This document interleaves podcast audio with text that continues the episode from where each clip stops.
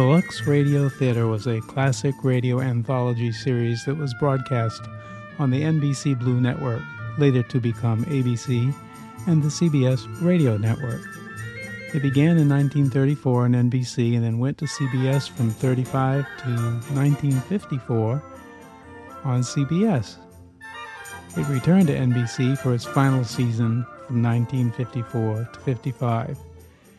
Every week they broadcast an hour long adaptation of a popular film or Broadway play, often starring members of the original cast. On May 10, 1937, the Lux Radio Theatre featured the radio adaptation of Mary of Scotland, starring Joan Crawford, Franchot Tone, and Judith Anderson. Mary of Scotland was about the rise and fall, downfall, I should say, of Mary Stuart, the Queen of Scotland was also the cousin of the crafty and ambitious Queen Elizabeth Tudor of England. The play begins with the rather naive Mary returning from France to her native Scotland, ready to claim her throne and rule her people. Elizabeth worked her political magic to undermine Mary again and again, eventually causing her people to turn against her and enabling Elizabeth to imprison Mary. The story ends with a dramatic confrontation between the two queens, which never actually occurred in real life, as historically the two only exchanged letters, but that would not be you know, too interesting in a theatrical setting. Now, this all happened long ago. Mary Stuart, Queen of Scotland, was born on December 8, 1542, and died on February 8, 1587. Doing the very complicated math, she was only 45. She was only Queen of Scotland from 1542 until her forced abdication in 1567. She was known as Mary Stuart and was only seven days old when her father died, making her Queen of Scotland. How did she die, you asked? Well, it was pretty common back then. On February 8, 1587, she lost her head for treason. Being involved in a plot to murder Queen Elizabeth I, her execution was ordered by her cousin, Queen Elizabeth. One final note Mary, Queen of Scots, had a son. His name was James, and he was King James VI of Scotland. After his mother's execution and the 1603 death of Queen Elizabeth, he became King of England, Scotland, and Ireland. There will not be any test on all this information, but what follows is the rebroadcast of the Lux Radio Theater 1937 radio adaptation of the play Mary of Scotland. My name is John Lovering. This is Heirloom Radio, and I thank you for listening. Your support is much appreciated.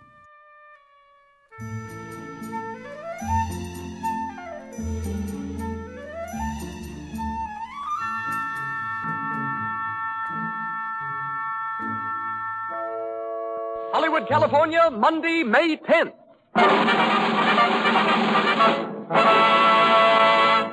The Lux Radio Theater presents Joan Crawford and Franchot Tone in Mary of Scotland with Judith Anderson.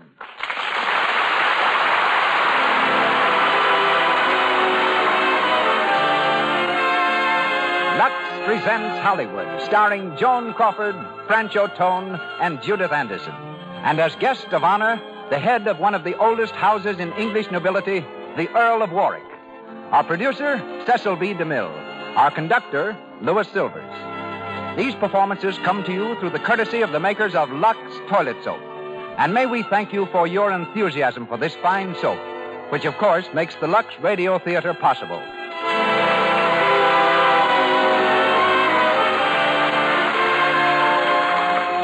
Now, I'm sure you have all heard men say something like this. Pretty? No, not exactly. But let me tell you something. Boy, she's got a way with her. There's something about her that sort of gets you. When a man talks that way about a girl, you can be sure she's learned the secret of being really attractive to men. That skillful and beautiful little screen star, Bette Davis, says this You girls who want to be popular, here's something to remember. The man was never born who could resist the charm of perfect daintiness. The least fault against it just ruins illusions, spoils romance. The easiest, most delightful way I know to protect daintiness is to bathe with Lux toilet soap. The active lather leaves skin really sweet, fragrant with the delicate perfume you'll love. Try it. I turn our microphone over to Hollywood's celebrated producer. Ladies and gentlemen, Mr. Cecil B. DeMille.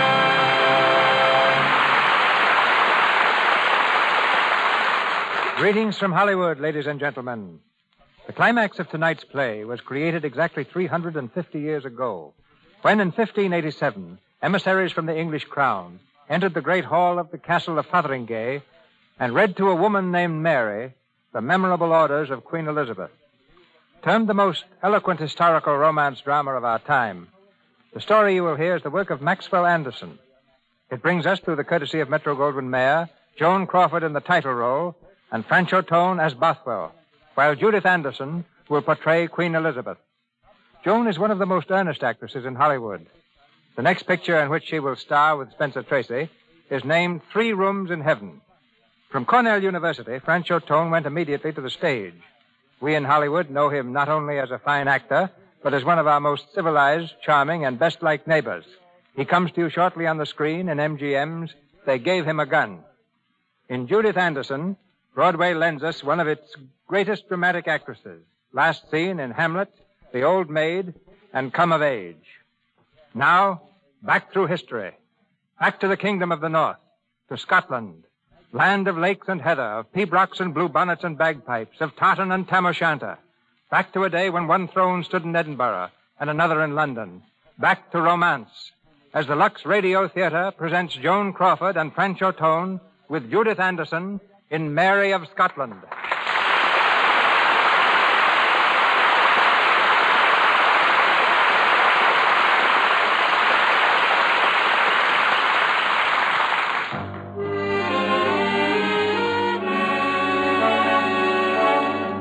Scotland, in the year 1561, from France across the angry waters of the North Sea, Mary Stuart comes unheralded to take her rightful place upon the throne as Queen of Scots. A stormy midwinter night. On the pier at Leith, Scotland, two soldiers huddle in a corner seeking shelter from the wind and freezing rain. The Earl of Bothwell walks quickly along the pier and, stepping from the shadows, addresses them sharply. Leg it over to the inn, one of you lads, and fetch a chair. What on God him, my lord? Curse your guard duty. The Queen of Scotland stepping out of a boat in velvet shoes. I doubt there's a chair nearer than Edinburgh town. There's one at the Leith Inn, as you well know. We'd need the silver for that in any case. What the devil do you mean by haggling over a dirty chair? Seize it. Seize it in the Queen's name. I'll fetch it. And you go with him. I will, my lord. The Queen of Scotland with her velvet shoes. We'll want none of her here. A very braw evening to you, Master Knox. And to you, Lord Bothwell. It seems some here have heard of her coming, though not perhaps those she'd have chosen. You're not here by chance to greet Mary Stuart. If I had aught to say to her, it will be for her own ears. No doubt. And I have a little observe to make to you about that, too, sir. I'm no such fool as to try to muzzle a minister. Nevertheless, whatever it was you were going to say, you won't say it. That's my observe to you. I shall say what I have come to say.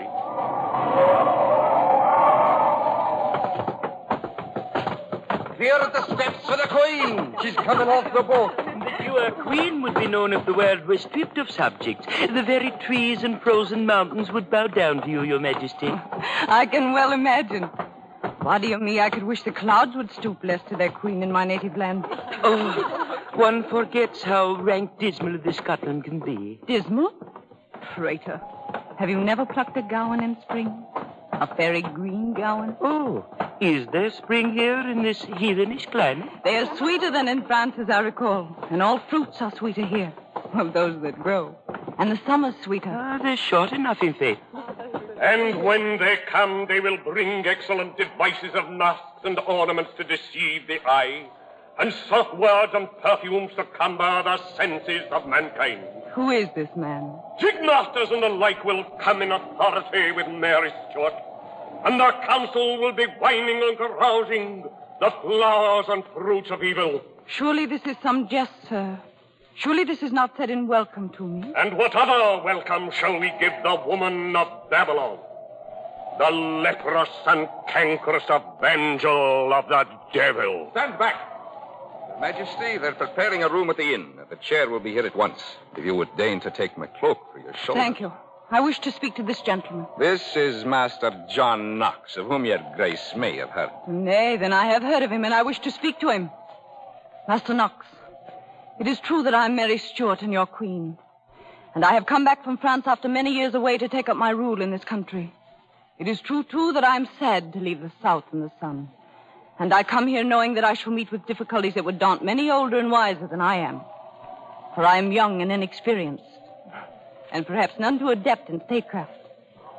Yet this is my native, native place, Master Knox, and I loved it as a child and still love it. And whatever I may lack in experience, whatever I may have too much of youth, I shall try to make up for if my people will help me in tolerance and mercy, and a quick eye for wrongs, and a quick hand to right them. Hey, they told me you spoke, honey. Your Majesty, if the old goat has said anything that needs retracting. He shall retract nothing in fear. I will have all men my friends in Scotland. Can we not be friends, Master Knox? Your Majesty, I have said what I came to say. But you no longer mean it. See, I give you my hand, Master Knox. It is a queen's hand and fair. And I look at you out of honest eyes, and I mean well and fairly. You cannot refuse me. Do you still hesitate? It is clean. Your Majesty. And will you come to see me at Holyrood House and give me counsel? For heaven knows I shall need it. And I shall listen. That I promise. I will come. I will send for you and soon. Good night, Your Majesty. Good night, Master Knox. Now I wonder, will he hate me more or less? More, probably. However, it's just as well to have him where he can watch him. You're an outspoken man yourself, Captain. I am. You will forgive me, but so far I have not heard your name. The captain is James Hepburn, madame, the Earl of Bothwell. Ah, you fought ably for my mother. I have been of some slight service here and there. You have indeed. Tell me, my lord of Bothwell, have I done well so far? Shall I not make this Scotland mine? Madam, it is a cold, dour, sour, villainous country. And the folk on it are a cold, dour, sour lot of close shaving villains. And I can only hope no harm will come here to that bonny face of yours. And no misery to the spirit you bring. Now here's a new kind of courtesy. You'll hear far and wide I'm no courtier, madam. But I have eyes, and I can see that the new sovereign is a comely lass, and a keen one. And I was for her from the first I saw her face. But from my heart, I could wish you a better country to rule over. Enough. Solemnly and truly, sir, it may be that they are not a happy race. But they have beliefs. And what they believe, they believe from the heart.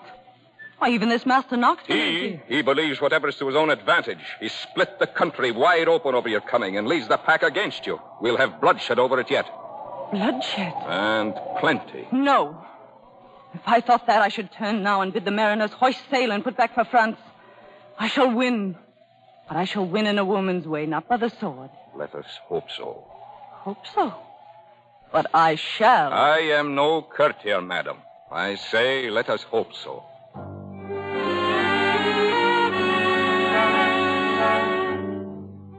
So Mary Stuart began her reign in Scotland.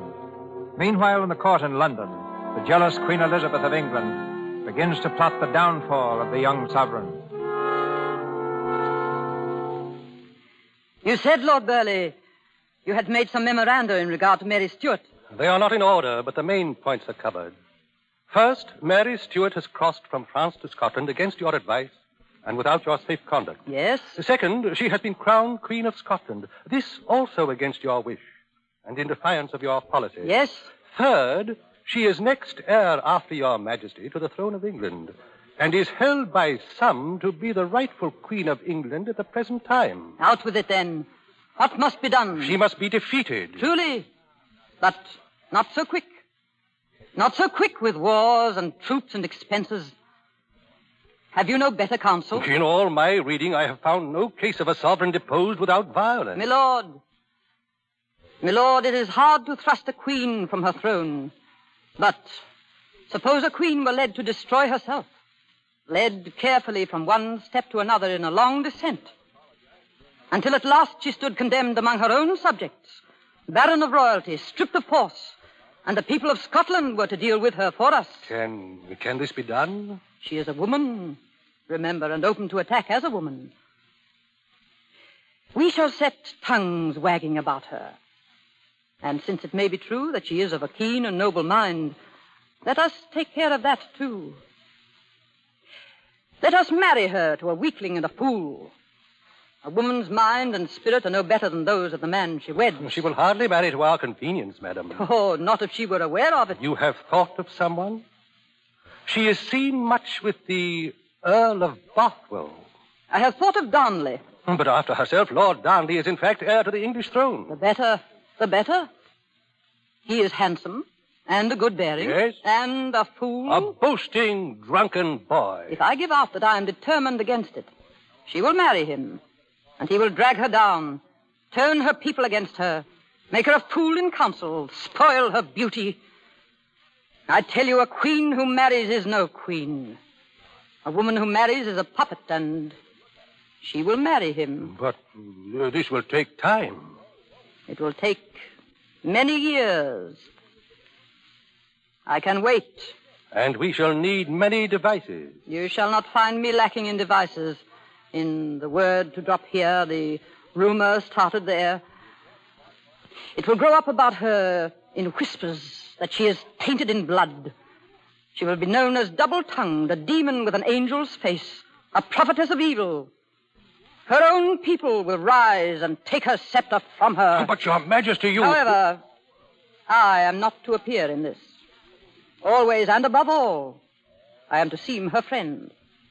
Uh, you would say that I am in myself more nearly what will be said of her. No, no, uh, no. Perhaps. But that is not what is said of me. Whatever I may be, it shall be said only that I am the Queen of England and that I rule well.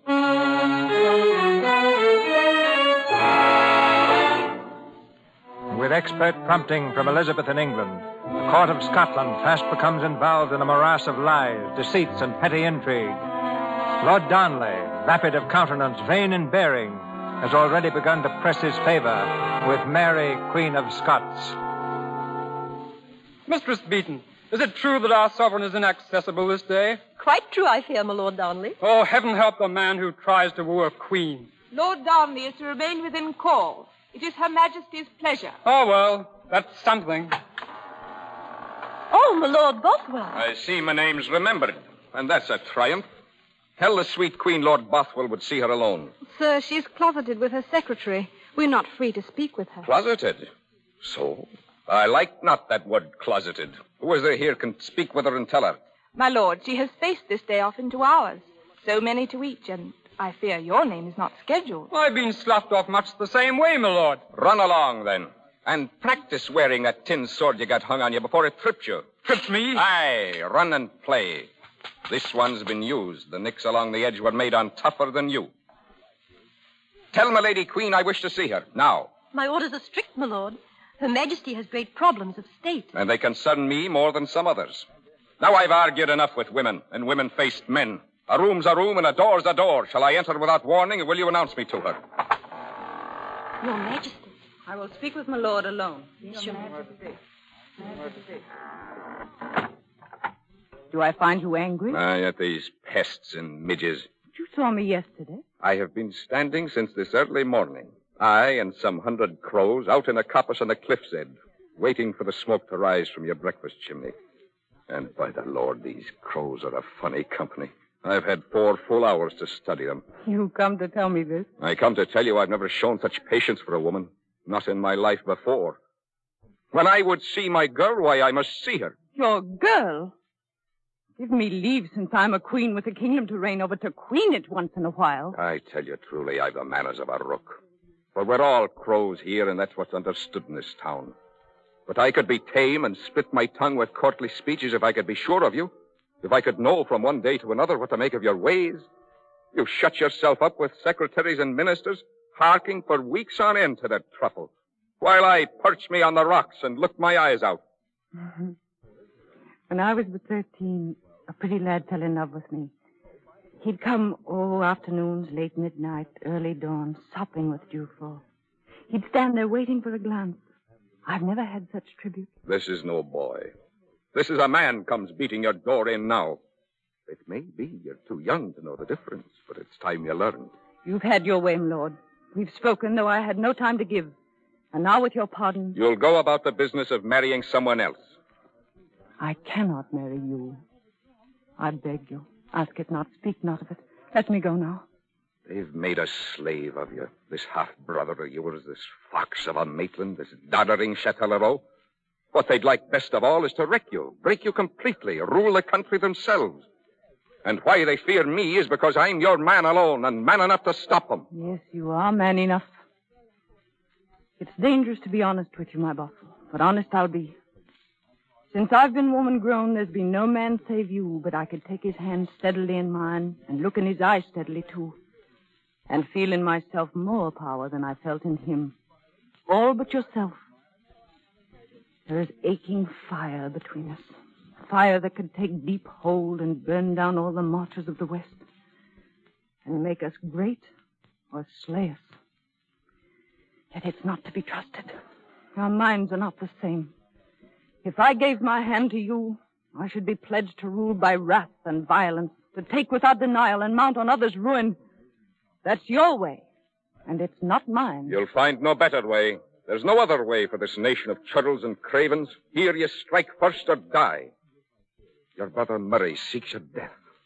Elizabeth of England seeks your death, and they work together. Nay, you mistrust too much. God help child. Oh, be staunch to me. You have been staunchest of all. Let me not lose your arm, no, nor your love. You know how much you have of mine. I'm here alone, made queen in the set, hard, bitter time. Aid me and not hinder. So it shall be. Lady dear, do you use guile on me? no, sweet. I love thee. And I could love thee well. Go now and leave me. We've been seen too much together. You must lay this hand in no one's else. It's mine. I have but lease on it myself. It's not my own. But it would be yours if it were mine to give.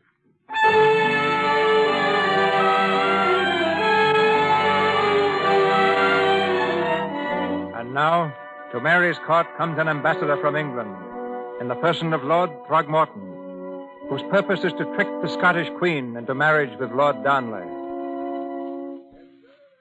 Come down to earth and speak without swaggering.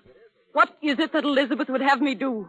There is some hope, Your Majesty, that when you seek a husband, you will not do so to bolster up your claim to the English crown. Hmm. That had not occurred to me. But surely your choice in marriage will imply your attitude. I have no intention of plighting my troth at once. But if I had, I've received enough advice already on that point. A mort of it. And I'm tender. Say no more, madam. And I will say no more. Oh, out with it now. Give me the advice. I won't take it. Uh, why, uh, you see, Your Majesty, Elizabeth had a fear of this. The young Lord Darnley has come north against her will. Why he's here, we don't know. Nor whether by invitation or, or what plans you have concerning him. I have none. Uh, then, if you will, forget what I have said. It was only that this Darnley combines to exactness what Elizabeth dreads in case you marry. After you, he's next to her throne. And uh, if you had a son, why, he'd be heir to England. And I think the plain fact is that Elizabeth would rather choose her own heir. Now, heaven forgive me. I am heir to the throne of England. And after me, whatever children I have.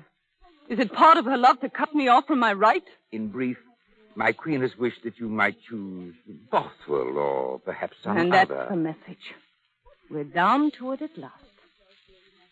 Lord Throckmorton, I marry where I please, whether now or later. And I abate not one jot of my good blood's lien on the English throne. Nay, I shall rather strengthen it if I can. This will hardly please. I could hardly expect it would. But I, too, am a power, and it matters what pleases me. This was all. Uh, this is all I am commissioned with. I shall see to your safe conduct.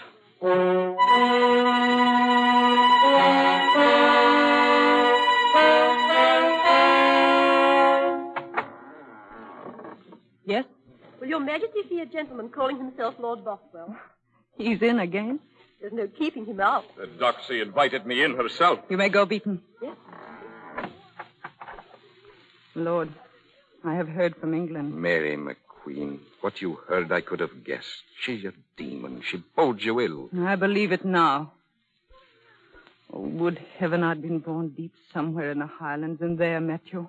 A maid in your path and you but a Highland bowman who needed me. Why, if you love me, Marie, you're my maid and I your soldier. And it won't be. Aye, it will be. Look, Bothwell, I'm a sovereign and you obey no one. Were I married to you, you'd be king here in Ed- Edinburgh. And I'd have no mind to your ruling. They'll beat you alone. Together we could cope them. Love you I may, love you I have, but not now and no more. It's for me to rule, not you. I'll deliver up no land to such a hothead. If you'd been born to the blood, I'd say, I take it. The heavens had a meaning in this. The royal blood's in me. I will have no master. Nay, I am jealous of this, my Stuart blood. Jealous of what it has meant in Scotland. Jealous of what it may mean. They've attacked that blood, and I'm angry. They'll meet more anger than they know. And who has angered you? Not I. Elizabeth. I thought so. She's afraid if I'm half a prophet that you'll marry me. Now her fears run the other way. She's afraid I'll marry Darnley and threaten her throne, and so I might. Will you tell me what that means? I mean, if I have a son, he'll govern England. And so he might if he were mine, too. Nay, might. But it must be. She dares to threaten my heritage. Does that mean Lord Darnley? Aye, lady, will you stoop so low to choose a weapon? This is not worthy of the girl I've known. Am I to be ousted by a pape jay? An end of moldy string? You take too much on yourself for the future. Think of us and the hours close on us here we might have together. Leave something to the gods in heaven. They look after lovers. Oh, what's a little love? A trick of the eyes, a liking to be set beside the name you'll have forever or your son will have? You don't offer enough, Lord Bothwell. You're not true in it, and I'm not true to myself and what I feel for you. I'm no lute player to languish and write sonnets when my lady says me nay. But when the tug begins around your throne, you'll be lost without me. Try no threats toward England. It will tax a hardy man all his time to hold what you have. We differ there, too. What I have, I'll defend for myself. If you marry this Darnley, I take away my hand. Before heaven, he believes he's held me up so far, and then I'd fall without him. I believe it, and it's true. Darnley. No miracle could make him a king. He's a fool, and he'll rule like a fool. We shall see, Lord Bothwell. Well, I'm sped. My suit's cold. But by heaven, lady, Darnley, he sticks in my craw. I can't go him. Will you learn, Lord Bothwell, that this is not your palace, but mine? Or must you be taught that lesson? There's been a bond between us. We'll find it hard to forget. You may, not I. I've set my face where I'm going. Lass, lass, God Fendi. You've seen the last of me. I've given no leave for departure, Lord Bothwell. I need no leave, nor leave taking. You see no more of me.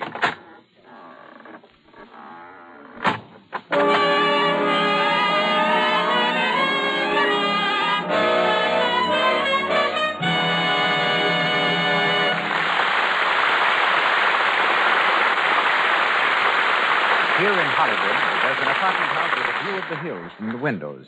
On the top floor lives Miss Jane C., who came to Hollywood a year ago and is now an extra over at the Paramount Studios. Today, she's home early to greet a friend just arrived from New York. Let's listen in. It's a break that Betty's away, so you can use this bedroom the whole two weeks you're here. There, I, I've cleaned out the top drawers there, and there's room in the closet. Oh, thanks, darling.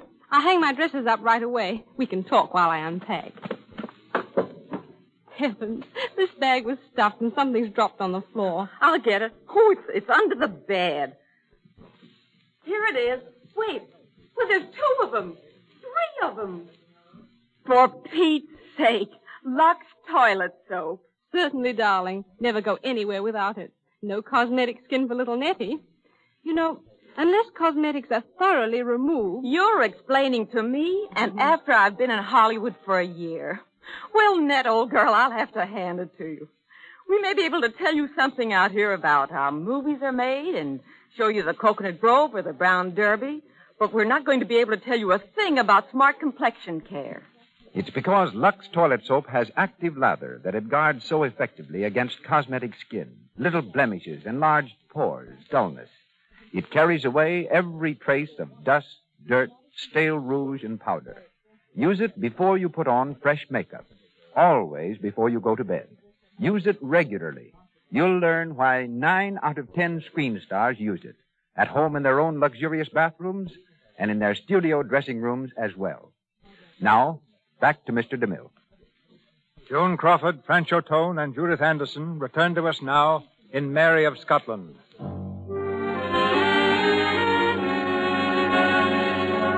An evening in the year 1566. Mary has been married to Lord Darnley for only a year, but already the vicious actions of the new king have reflected on the throne. The web of lies surrounding Mary has grown stronger. Malicious tongues have linked her name falsely with that of Rizzio, her secretary. In a hall in the palace, Mary is seated near the great hearth. Rizzio and the ladies in waiting form a circle about her. Mary is sad, and Rizzio knows the reason. Oh, my lady, I shall never forgive myself.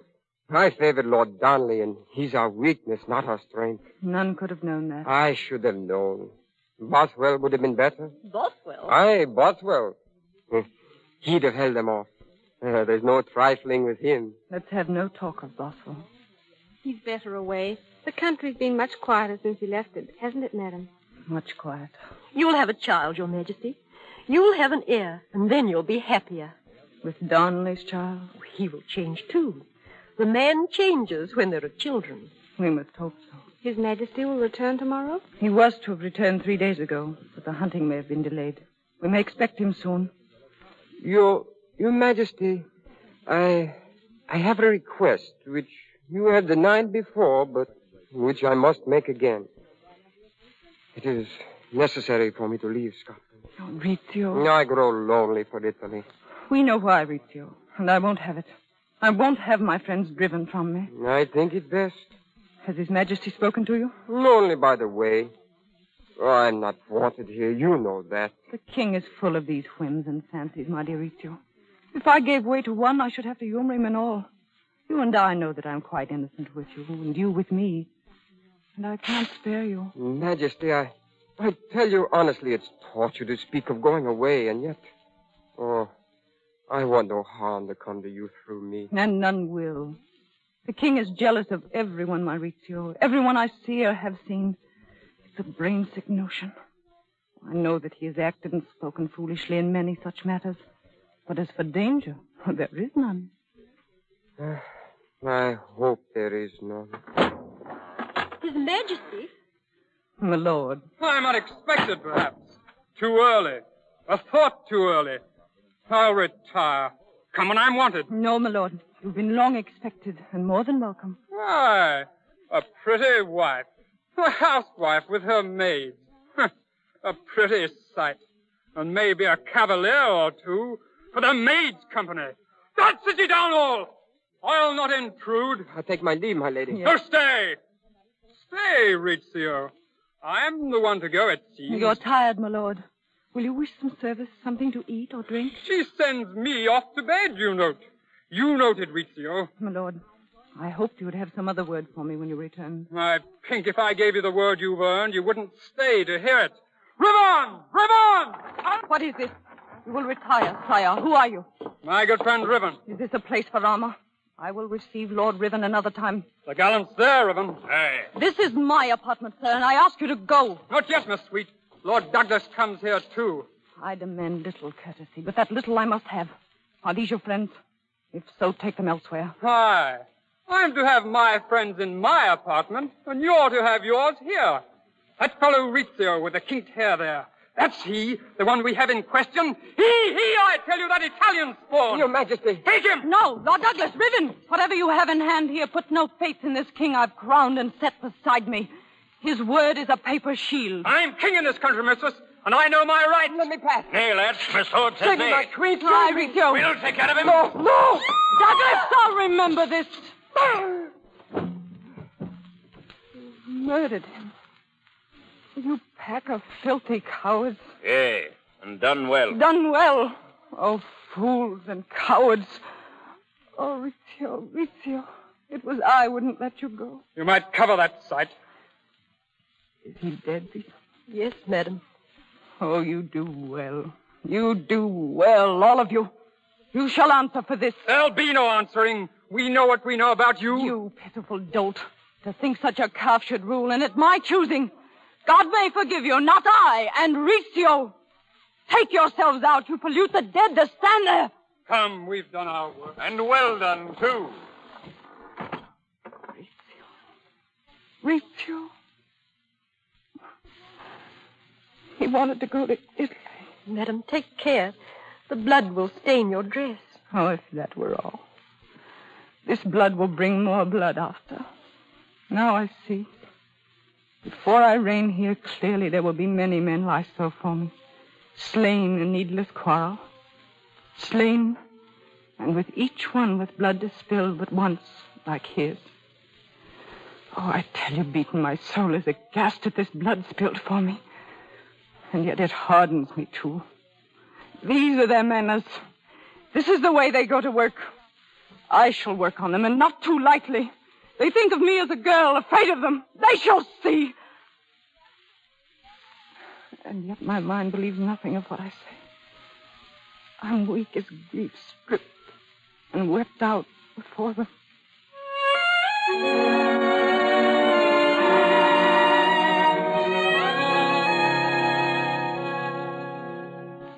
Your Majesty, there's someone here would speak with you. Let no one enter. No one. In all this kingdom, I can trust but five, and one's myself. And we're women, all of us. But he's from France and says that he has news. From France? What is his name? He gave me the token for you. No name. It's a crow's feather. Tell my Lord Bothwell I have no wish to see him now or later. Oh, madam, you'll see him. I brought him along with me. Your Majesty. Your Majesty, you've had unwelcome company this hour, if I've heard aright. And I care not to be another. But I come to make an offer I made before.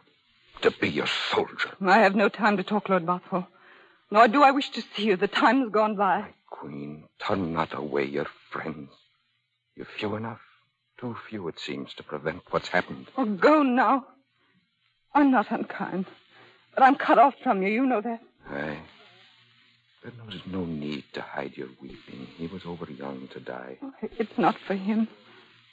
No, it, it's for all I wanted my life to be, and is not. Majesty, you have a fortunate star. It will come well yet. If I have a star at all, it's an evil one. To violate my room, kill my servant before my eyes. Oh, how I must be hated. They'll pay for that. Perhaps. I've taken an oath they'll pay for it. Your Majesty, I wearied of France and exile, wearied of the sun and wine, and looked north over the water, longing for fog and heather in my own country. Further, the news was none too happy from Scotland. They want your throne and plan to have it. But I mean to live in this land and mean you to be queen of it. The Earl of Bothwell is home and spoiling for a fight. Before day dawns, they'll hear from me. Lord, I thank you. Give me no thanks. I like a fight too well to pretend it's a virtue. You have no army. I have my border men. Lord Huntley's joined with me in his Highland kilties. If you'd call your clans, we could drive them to the wall. Mm, it's a war, then. It's war already. They've turned your Darnley against you. They'll use him as long as they need his seal. It's in the wind. This Darnley has not long to live. I'd have no hand in that, nor you. Lady, I need you and you need me. But I'll be cursed if Darnley's needed on this earth. You have never yet learned how to take an order. And never will, from man or woman living, sovereign or knave. I have not been conquered and will not be. But I offer you my loyalty, and it's worth the more for that. You shall be my Lord Admiral and act for me. Yes. And to that let me add how my breath caught when I knew you were here. Hoping I know not what. Things not to be. Hopes I must strangle down. Oh, Bothwell. Bothwell, I was wrong. I loved you all the time and denied you. Forgive me, even too late. I tell you, we shall be happy yet. No, for I think I've been at the top of what I'll have, and all the rest is going down. You're weary. You've borne too much. They shall pay for this. Come no nearer, my lord.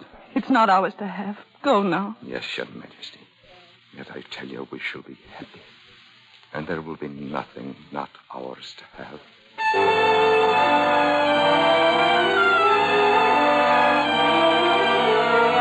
The Earl of Bothwell's prophecy came true, in part, for Darnley was mysteriously murdered. And some months after his death, the Queen and Bothwell were married. But their happiness was short lived, for rumors again beset the throne. Rumors that Bothwell himself had murdered the king and, and set himself up in his place. Scotland was split in two, and the nobles arrayed themselves in battle against their sovereign. At a parley in Dunbar Castle, Murray, the Queen's half brother, addresses the vanquished Earl of Bothwell. We have little to gain, Lord Bothwell, by a conference with you. The battle is ours. The Queen is prisoner to us. But to spare ourselves further bloodshed, and spare you bloodshed, we grant this respite and ask that you surrender without conditions. No. No, I thank you. Moreover, Murray, if your turn's to be foremost in this council, we'll stop now and argue the matter outside. Be patient, my lords. We're here to make terms, as you are, Bothwell. The Queen and you have been defeated. We made war on you because you two were married, and because she planned to make ye king. You make war on us like the pack of lying hounds you are by swearing in public and in court that we killed Darnley so that we might marry. You've won with that lie. May your mouths rot out with it. And now, what do you want? What do you ask us? First, that you leave Scotland. That's easily said. What else? Why, next, that the Queen should delegate her powers to the Lords of the Council, those you see before you. Aye, I see them. And bind herself to act with our consent only. No more? No more. Then here are my conditions. I will leave and trouble you no more. If you pledge your word that the Queen's to keep her throne and her power intact without prejudice to her rights. But if you dare encroach one inch on her sovereignty, guard your gates, for I'll be at them. Aye, you make your terms. Aye, I make mine. Defeated, I still make mine, and you'll do well to heed them. I shall want leave also to see the Queen for a moment. You know our answer. Then look to yourselves. Take his terms, my Murray. Are we to fight a war and win and toss the spoils away? Find some agreement, for I'm in haste. And if you say no to me, I've other plans. I say, let him go and leave her the throne. And if you do, this sword stays in the scabbard, and lucky for all of you. You give your pledge? Lord Maitland. I give my pledge, Lord Bothwell, for all here present. We have not rebelled against the Queen and will not. If you are banished. Then give me leave to speak alone with her. With the Queen? Aye, for a moment.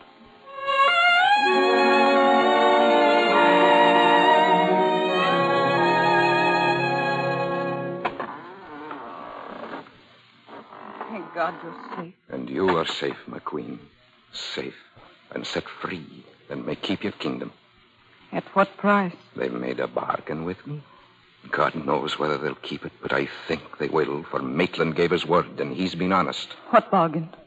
You've sacrificed yourself for this. What have you offered? Nothing to weigh against what you'll keep.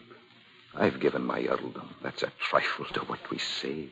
Oh, you shall have it back and more to put with it. No, I've accepted exile. I'm to leave the kingdom. Well, then, I'm exiled, too. I'm your wife, and I love you, Bothwell. The bargain's made. You may keep your crown without me, but not with me. Do you abdicate your throne? What's left? Call in the men of your guard. Cut our way through and ride. They'll never hit us. We can rouse the North, ask help from France and England, return with an army they dare not meet. You'd raise no army, Marie. You forget what a drag I am on you. The North is sullen to the South toward you and me.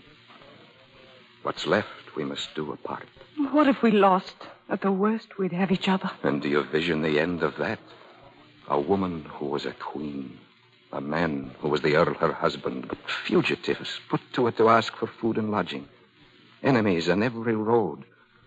They, weary, heartsick, turning at last on each other with reproaches. She saying, I was a queen, would be one now but for you. And he, I have lost my earldom. I betrayed you once and betrayed my love. But I learned by that. I swear, though it cost my kingdom, not again. If you wish to thrive, break that oath. Betray me, betray your love. Give me up forever. For you know, as I know, we lose together. God knows what we'll ever win apart. Nothing. Oh, Bothwell. The earth goes empty. What worse could happen than parting? Can I stay? This once for the last, I can save you from yourself and me. There's something wills it. I go alone. This is your kingdom. Rule it. You must not surrender. They'd serve you as they served Darnley. I'll not surrender. I'll see to my own banishment. Find my guard, force my way out, and go. We, we must say goodbye. Aye, girl. We've spent what time we had, and I know not when I'll see you. Let's have no pretense unworthy of us. It's likely we'll not meet again on this same star. God help me and all women here in this world, and all men. And let all women and men drink deep while they can their happiness. It goes fast and never comes again. Face these lords like a queen and rule like a queen. I'd help you if I could, but I'm no help. You must meet them now. Yes, I'll meet them. Can you break your way through? They're watching. It's a chance. Huntley. Huntley. I'm here. We ride at once for Stirling. Be ready for a fight. We're ready. I must take my moment. I know. Goodbye, sweet. But if they wrong you, if you ever need me, look for me back. Goodbye to our two worlds.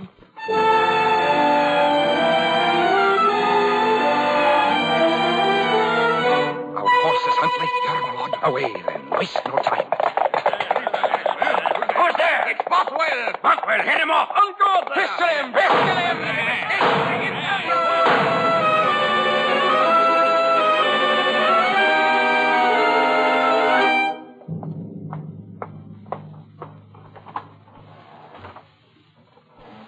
Well, brother, The Earl of Bothwell. Is he gone? he has. You've sent him off. That was your ruse. Lord Bothwell will leave Scotland. That was what you wanted. Lord Murray, he's escaped. Hey, clean away. Madam, collect what necessities you require. You will change your residence. That is at my will, I think. Do you think so? You're to be lodged in Holyrood House for the time. I'm to be lodged. And your faith?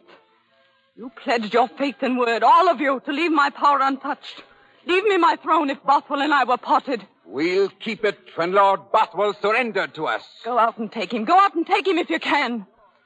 But for your queen, I warn you. Never since there were kings and queens in Scotland has a liegeman laid hand on my line without regret. What you need, gather it quickly. This is betrayal at once of your word and sovereign. Eh, we know that. I need nothing. Your Majesty. I am a prisoner, Beaton. Come after me to Holyrood House. I may have my own room there, Lord Maitland. Yes, madam. You show great courtesy for a liar and traitor. You lied to us, a black and level lie. Blackest and craftiest. It was you we believed. Aye, sister. It was that we counted on. Aye, brother.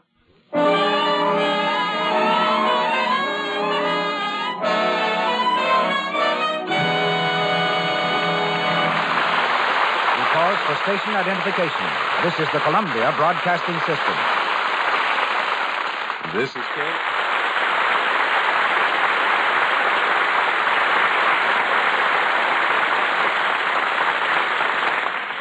Mary of Scotland, starring Joan Crawford, Franchot Tone, with Judith Anderson, is resumed in a moment. In the 16th century, when our play was be- being enacted in real life, among the closest advisers of Queen Elizabeth were the Earl of Warwick, his younger brother, the Earl of Leicester, and Leicester's son, Essex. Tonight, it's my honor to introduce the present Earl of Warwick, member of a family which for centuries has been among the most distinguished in the British, British Empire. Nephew of Anthony Eden, England's Foreign Secretary, our guest recently arrived in Hollywood. Here, under the name of Michael Brooke, he makes his debut shortly as a motion picture actor. Ladies and gentlemen, Charles Guy Fulke Greville, Baron Brooke, and Seventh Earl of Warwick.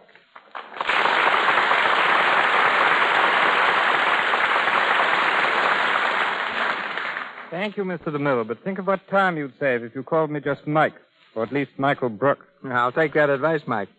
Queen Elizabeth doesn't fare so well in tonight's play. Do you think we do her an injustice? All I can say, Mr. DeMille, is that Elizabeth did what she thought best for England, just as Mary did what she thought best for Scotland. My ancestors, as you said, were rather close to Elizabeth.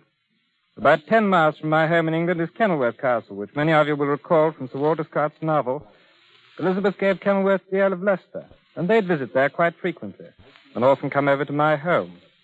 As a matter of fact, I still sleep on what was called Elizabeth's bed. It's a fine old bed with enough room for five people if we ever get crowded. I also have her fiddle. When she owned it, it was about 200 years old. So today it's really an antique. It's beautifully carved, and in spite of its ripe old age, can still be played. Do you have any of Queen Mary's belongings? No, but I've seen several. There's a house near mine which belongs to the Throckmortons. I've been there many times. Own one of the garments worn by Queen Mary when she met her death. Also near Warwick at Sulgrave is the ancestral home of George Washington. And Shakespeare's birthplace at Stratford. Shakespeare was alive at the time of your play tonight. It's a great romantic age, though many things were terribly crude. To put it bluntly, it was an age of awful smells. In fact, a gentleman protected himself by carrying a gold or silver ball around his neck filled with perfumes which he could sniff whenever the going got rather tough. Women use lots of cosmetics which had such funny names as fat of swans, turpentine of Abazo, and one which might interest you, Mr. DeMille, called soap of Cyprus. But I dare say they'd have given its weight in gold for a cake of Lux toilet soap. It's a splendid soap. I took along several cartons on an expedition I made in 1935 through Russia, Persia, Afghanistan, and into India. One of the comforts I didn't like to leave behind. I don't blame you. After a trip like that, Mr. Brooke, even Hollywood must seem rather a dull place. On the contrary, it's one of the world's most fascinating communities. Certainly the only place where one can learn the motion picture business. I'd like to stay here four or five years, acting and learning, and then perhaps I'll be able to make some better pictures at home. Uh, too bad that you're unable to attend the coronation. I regret it tremendously. I know this program is frequently heard across the ocean and all over England. Although I can't be there on Wednesday, I can at least say what's in my heart. God save the King. In which sentiment, I'm sure we all join you.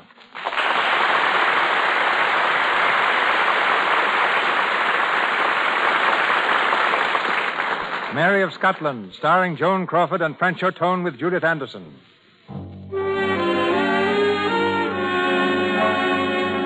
Escaping from her enemies in Scotland, Mary fled to England, fled to certain doom at the hands of another enemy, Elizabeth. The jealous English queen was quick to seize her advantage. Mary was imprisoned in Carlisle Castle, there to await for help, which never came. In her room, the exiled sovereign turns from her barred window as the heavy door swings open. I have seen but a poor likeness, and yet I believe this is Elizabeth. I am Elizabeth. May we be alone? Beaton. Yes, Your Majesty. I had hoped to see you. When last you wrote, you were not sure. If I've come so doubtfully and with slow step, it's not for lack of thinking of you. Rather because I've thought too long, perhaps, and carefully. Then at last it seemed, if I saw you near and we talked as sisters over these poor realms of ours, some light might break that we'd never see apart. Can it be as I've hoped? Can it be that you've come to me as a friend, meaning me well? Would you have me an enemy? I have plenty to choose among his enemies. What I seek now is only my freedom, so that I may return and prove in open court and before my witnesses that I am guiltless. You are the Queen of England, and I am held prisoner in England. Why am I held? And who is it holds me? It was to my interest, child, to protect you, lest violence be offered to a princess and set a precedent. You wish me here? You wish me in prison? Have we come to that? It's safer and better for both our kingdoms if you remain my guest. For how long? Until the world is quieter. And who will rule in my place? Why, who rules now? Your brother. Elizabeth, I have been here a long while already. If it's your policy to keep me, shut me up, I can argue no more. No, no, I beg now. There's one I love in the North. You know that. And my life's there, my throne's there, my name to be defended. And I must lie here, darkened from news and from the sun. Lie here impaled on a brain's agony. Then be advised. And sign your abdication. Stay now a moment. I begin to glimpse behind this mask of yours. It was this you wanted from the first. This what I wanted. Why, I'm no witch to charm you. I make no incantations. You came here by your own road. I see how I came. Back, back, each step the wrong way. And each sign followed as you'd have me go. It was you who forced Bothwell from me. You there and always. Your life was a threat to mine. Your throne to my throne. Your policy a threat. And you'd take my life and love to avoid this threat? Nay, keep your life and your love too. The lords have brought a parchment for you to sign. Sign it and live. And if I will not sign this abdication? You've tasted prison. Try a diet of it. And so I will. I can wait. And I can wait. I can better wait than you. Bothwell will fight free again. Kirkcaldy will fight beside him, and others will spring up from these dragon's teeth you've sown. Each week that passes, I'll be stronger and Murray weaker. I wait for Bothwell and wait for him here. Child, child. I studied this gambit before I played it. I will send each year this paper to you. Not signing, you will step from one cell to another. Step lower always till you reach the last. Forgotten. Forgotten of men. Forgotten among causes. Wait then for Bothwell's rescue. It will never come. I, I may never see him? Never. It would not be wise. And suppose indeed you won within our lifetime, they still will find you out. Win now. Take your triumph now, for I'll win men's hearts in the end. Though the sifting takes this hundred years or a thousand. Child, child, are you gulled by what men write in histories? This or that, and never true. It's not what happens that matters, but what men believe to have happened. They will believe the worst of you, the best of me. And still I win. A demon has no children, and you have none, will have none, can have none, perhaps. Leave me here and set me lower this year by year as you promise. Still, still, I win. I have been a woman, and I've loved as a woman loves, lost as a woman loses. I have borne a son, and he will rule Scotland and England. You have no heir. A devil has no children. By heaven, you shall suffer for this. But slowly. And that I can do. A woman can do that. Come, turn the key. I have a hell for you in mind, where you will burn and feel it. Live where you like and softly. Once more I ask you, and patiently. Give up your throne. No, devil. My pride is stronger than yours, and my heart beats blood such as yours has never known. And in this dungeon, I win here alone. Then, good night. Aye, good night. Beaton. You will not see your maids again, I think. It's said they bring you news from the north. I thank you for all kindness.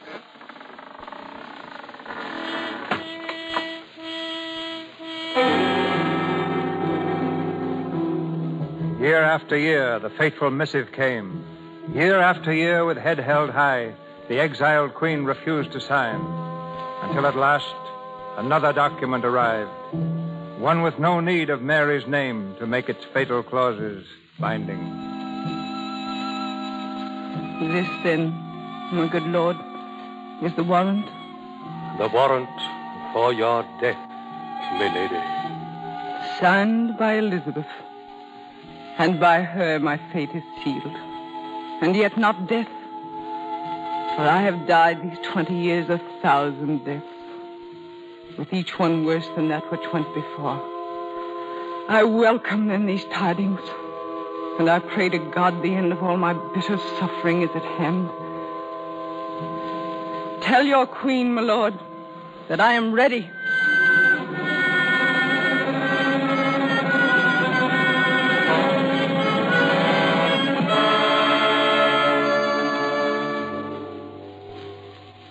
Many years before, Mary, Queen of Scots, had embroidered six words upon a piece of linen.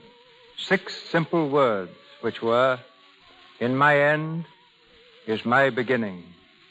Our play, ladies and gentlemen, is done.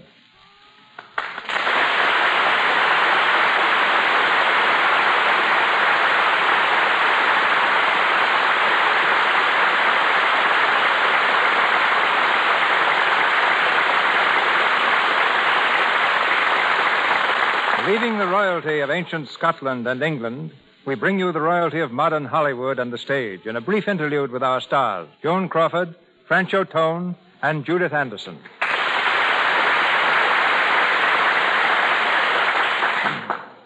It's rather difficult to be original, ladies and gentlemen. And what, what you want most of all to say is simply thank you. I think you might express our appreciation of the Lux Radio Theater, Joan. That's right. But personally, I feel indebted not only to the Lux Radio Theater, but also to Lux Toilet Soap. Well, I was coming to that, Judith. I think everyone should at least try Lux Toilet Soap. And if they're like me, they'll keep on using it. After all, it's the easiest thing in the world to have a smooth, healthy complexion when you let Lux Toilet Soap take care of it for you. And certainly there's no doubt that a lovely complexion is very important to women. That's exactly the way I feel, Joan. Mr. DeMille, what are we going to listen to? The Lux Radio Theater next Monday night. A play, Joan, that has a particular message and a particular appeal to every family. Maybe you saw it on the screen or when it was entertaining capacity crowds on Broadway. It has a compelling honesty and a simple love story that I'm sure will keep you all very close to your loudspeakers. The title, Another Language. And starring in it will be Bette Davis, Fred MacMurray, and John Beal.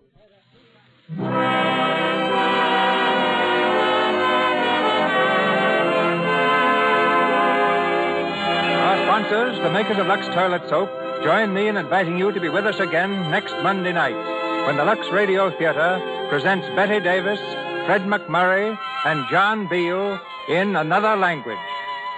As a special guest of honor, you will hear also from the mother of our president, Mrs. James Roosevelt. This is Cecil B. DeMille saying good night to you from Hollywood.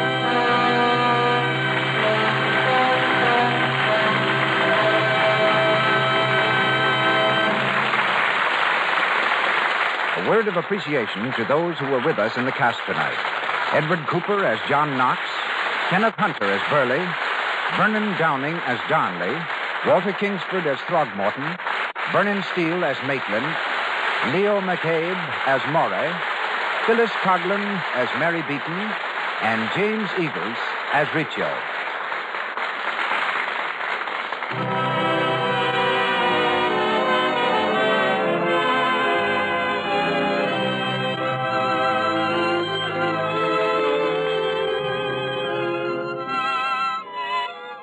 Announcer has been Melville Ruick. This is the Columbia Broadcasting System.